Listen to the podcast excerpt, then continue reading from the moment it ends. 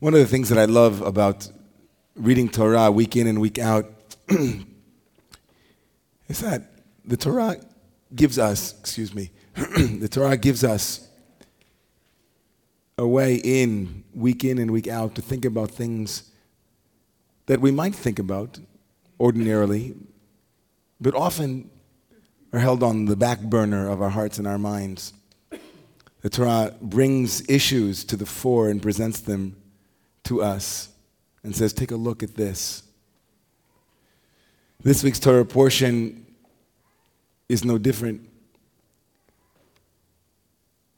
Yaakov's long journey has come to an end at long last.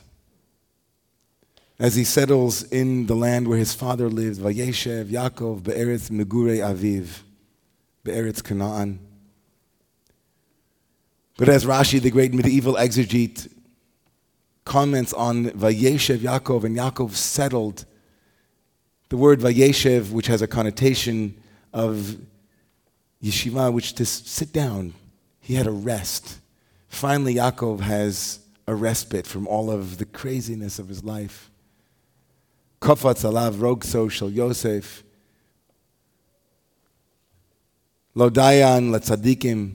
It's not enough. Rashi comments, quoting Midrash Rabbah, that righteous people have a reward in the world to come, but they also want to have a life that is easy. Here is Jacob prematurely, possibly, requesting his reward, his just reward for having lived a life of suffering, of trial and tribulation, of travail. It wasn't to be.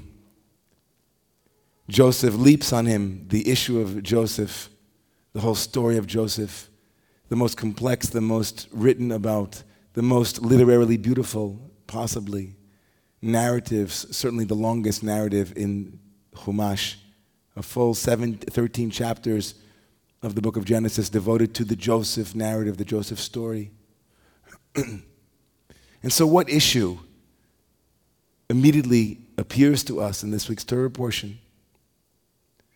I know that whenever I read this week's Torah portion, I can't help but be a little bit, maybe more than a little bit, confronted by Yosef's narcissism. In this week's Torah portion, the grandiosity of Joseph is laid bare before us. V'hunar et b'nei Bilha et b'nei Zilpa neshei aviv and he was watching over them. He na'ard, he, odd word in the Bible, right? We're introduced to Joseph. Who was Joseph? He was 17 years old, and he was N-A-A-R-ing his step, his stepmother's children, who na'ar, N-A-A-R, na'ar. It's a very odd word to be used as a verb. It literally means he was youthful. Na'ar is a, was a kid. Says the Midrash, picking up on this. V'hu na'ar. Why was it necessary to tell us he was young when they already told us that he was 17? Yosef ben Shvas v'shana v'hu na'ar. V'at amar v'hu na'ar. Ela shaya oseh na'arut. Mimashmesh be'enav misale be'akevo misakein v'sa'aro. Why does it tell us that he was kidding with the stepchildren or with stepmother's children because he was acting immaturely, says the Midrash. He would act like an adolescent. He would twirl his hair, he would fix his eyes. He had a gait, he had a kind of walk, very regal, very majestic. The Torah is more than slightly hinting to us that this rabbinic read at least in this rabbinic read, the Torah is, is giving us a window. It's true that most of the rabbinic commentaries struggle. How can you call a righteous person Joseph is a Joseph is a righteous man, and they do somersaults to try to figure out how this midrash means anything relevant to us? But on a simple reading, we have here a problem of immaturity. And it's most accurately expressed in his wearing of the ketonet basim, the little coat of colors, long sleeved tunic. His, his vision that he had to tell his brothers about his dreams. So, what we have in essence this week is a conversation about grandiosity and its opposite, humility, in our spiritual lives, in our day to day lives. As we journey towards freedom, grandiosity usually takes two forms, one more obvious than the other. The first face of grandiosity is grandiosity about my gifts. The grandiosity about our gifts is really the birthright trip that everybody goes on.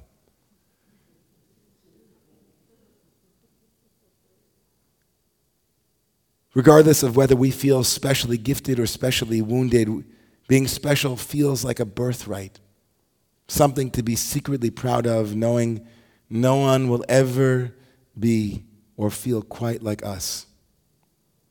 We learn our first grandiosity lesson, of course, on the small stage of the family. The grandiosity of the child is that everything centers around me. When anything happens in the family, my mother or father immediately respond. Everything, in essence, is about me. I went to a movie last night called My Reincarnation. And in the movie, the movie is about a Tibetan Lama, a Tibetan teacher, who, um, it's an amazing film, who is uh, uh, trying to connect with his wayward, estranged son, assimilated Tibetan in, in, in Italian culture. And there's one particular scene where the teacher, the guru, Norbu, is talking to a little girl, his granddaughter, and he says to her, Who's more important, you or the Buddha? And she says, Oh, the Buddha. She's trying to be a good girl, you know. And then he says to her, I think brilliantly, says, When you have to eat, do you feed the Buddha?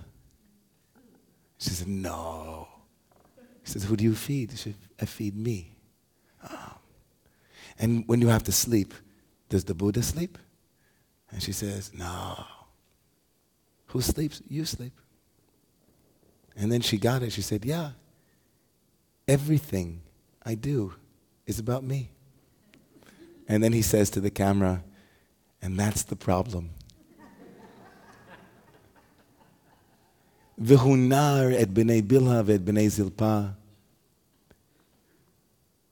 The dreams, the coat. When we feel as though the only way that we can express ourselves in the world. The only way that we have a place in the world is when our gift is so profound, it's so unique. My gifts, my dreams, my calling, my vocation. Of course, the irony, this exaggerated sense of self, this creates a distance. It creates a separation from others. If my gifts are so unique, then of course there's no way for us to connect. If my gifts are so unique, then when I'm with you, I'm not really with you. You're there for me. After all, everything revolves around my gifts.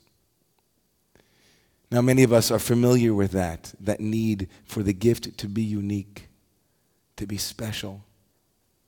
But an even more subtle form of grandiosity is a grandiosity that connects us with a wound. The grandiosity of the wound runs something like this No one ever has been hurt the way that I have been hurt.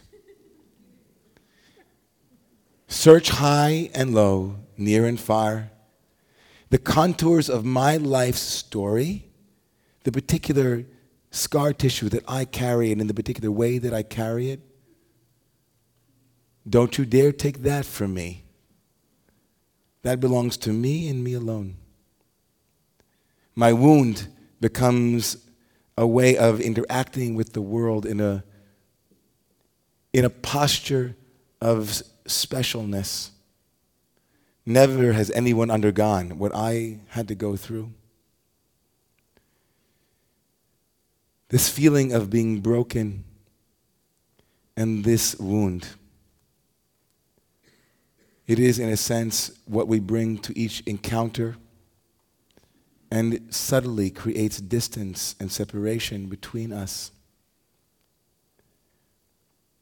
In our everyday lives, Zen Master Suzuki Roshi used to say, Our thinking is 99% self centered and 1%. Right? That's the 1%, really, about the other. Why do I have to suffer? Why do I have trouble? He says this kind of thinking makes us attached to how important we are, how important our suffering must be. Suzuki Roshi goes on to say, It is just you yourself, nothing special. When we're small, often, but not always, family, at least the families that I know of, they rarely spoke about deep emotions, shared very human tenderness. And in those families, often, emotions like sadness and anger, basic stuff of life, because it's not shared in a very ordinary way, we own it as if it becomes our pedigree, our sadness, our joy, when really it's just the lively exchange of moment to moment living. The emotions, thoughts, feelings, our gifts, our wounds, easily passing between us and another heart without any sense of its being special or different. It's just me sharing me with you sharing you. The word in our tradition for that basic fundamental quality is ordinary. Nothing special. Nothing special. Chuang Tzu wrote, The man of Tao remains unknown. Perfect virtue produces nothing. No self is true self. And the greatest man is nobody. If we are not so important, we are no longer responsible for living up to the imagined expectations of a universe infatuated with our every move. Instead, we are set free to live each moment listening to what is true in our body, our heart, our mind, and spirit without scrutinizing every move for signs of greatness. I couldn't believe my eyes this morning when I received a very important news alert. Matisyahu, the great Jewish music star, has shaved his beard. I couldn't believe it. I opened up my windows and I started screaming as everybody heard. I called up my mother, my great aunt, she's 102. I couldn't believe it. I need to know that he shaved his beard. He's now clean shaven. He's on a new stage of his evolution. I am so thankful for that information.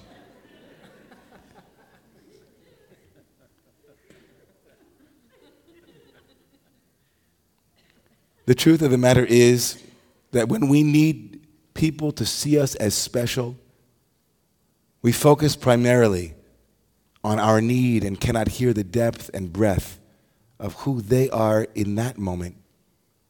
In our rush to be special, v'huna'ar. I do not honor the common humanity that binds me to others. The truth is, none of us is more special than the other. Each of us has our particular list of gifts. What Joseph Campbell called our umbilical point. The umbilical point, he writes, is the humanity, the thing that makes you human, not supernatural and immortal. And that, my friends, he writes, is what's lovable. So just as we took refuge in this special, we can learn to take refuge in being ordinary, not being in charge, not being the center of the universe. Rumi reminds us Do you think I know what I'm doing? He writes. that for one breath or half breath I belong to myself, as much as the pen knows what it's writing or the ball can guess where it's going next. Living an ordinary life, a life full and rich with experience that is particular to each of us, without the twittery infatuation with being seen and noticed, without the need for applause, approval, or disapproval of our constant imagined audience will free us to live in what poet Mark Nepo called the unwatched space. The unwatched space. In a poignant piece, and with this I'll finish, writing immediately after having gone into surgery for cancer and having had a rib removed, Nepo writes, I cried because I had not only been physically opened, but also opened beneath my sense of being watched. Somehow the unwatched space was given air. Though I could explain it to no one, my sobs were sobs of relief and water of a dishevelled, spirit soaking ground. Years have passed, and I wait long hours in the sun to see the birch fall of its own weight into the lake and it seems to punctuate God's mime. Nothing sad about it. Now the audience of watchers is gone, and I can feel life happen in its quiet, vibrant way without anything interfering. And now, sometimes at night, when the dog is asleep and the owl is beginning to stare into what no one ever sees, I stand on the deck and feel the honey of the night spill over the stars. Feel it coat the earth, the trees, the minds of children half asleep. I feel the stillness evaporate all notions of fame into the unwatched space that waits for light. In this undistorted silence, the presence of God is a kiss. It is here in this unwatched space that peace begins. May all of us here be blessed with living our lives with the humility that comes with living in the unwatched spaces. And let us all say, Amen.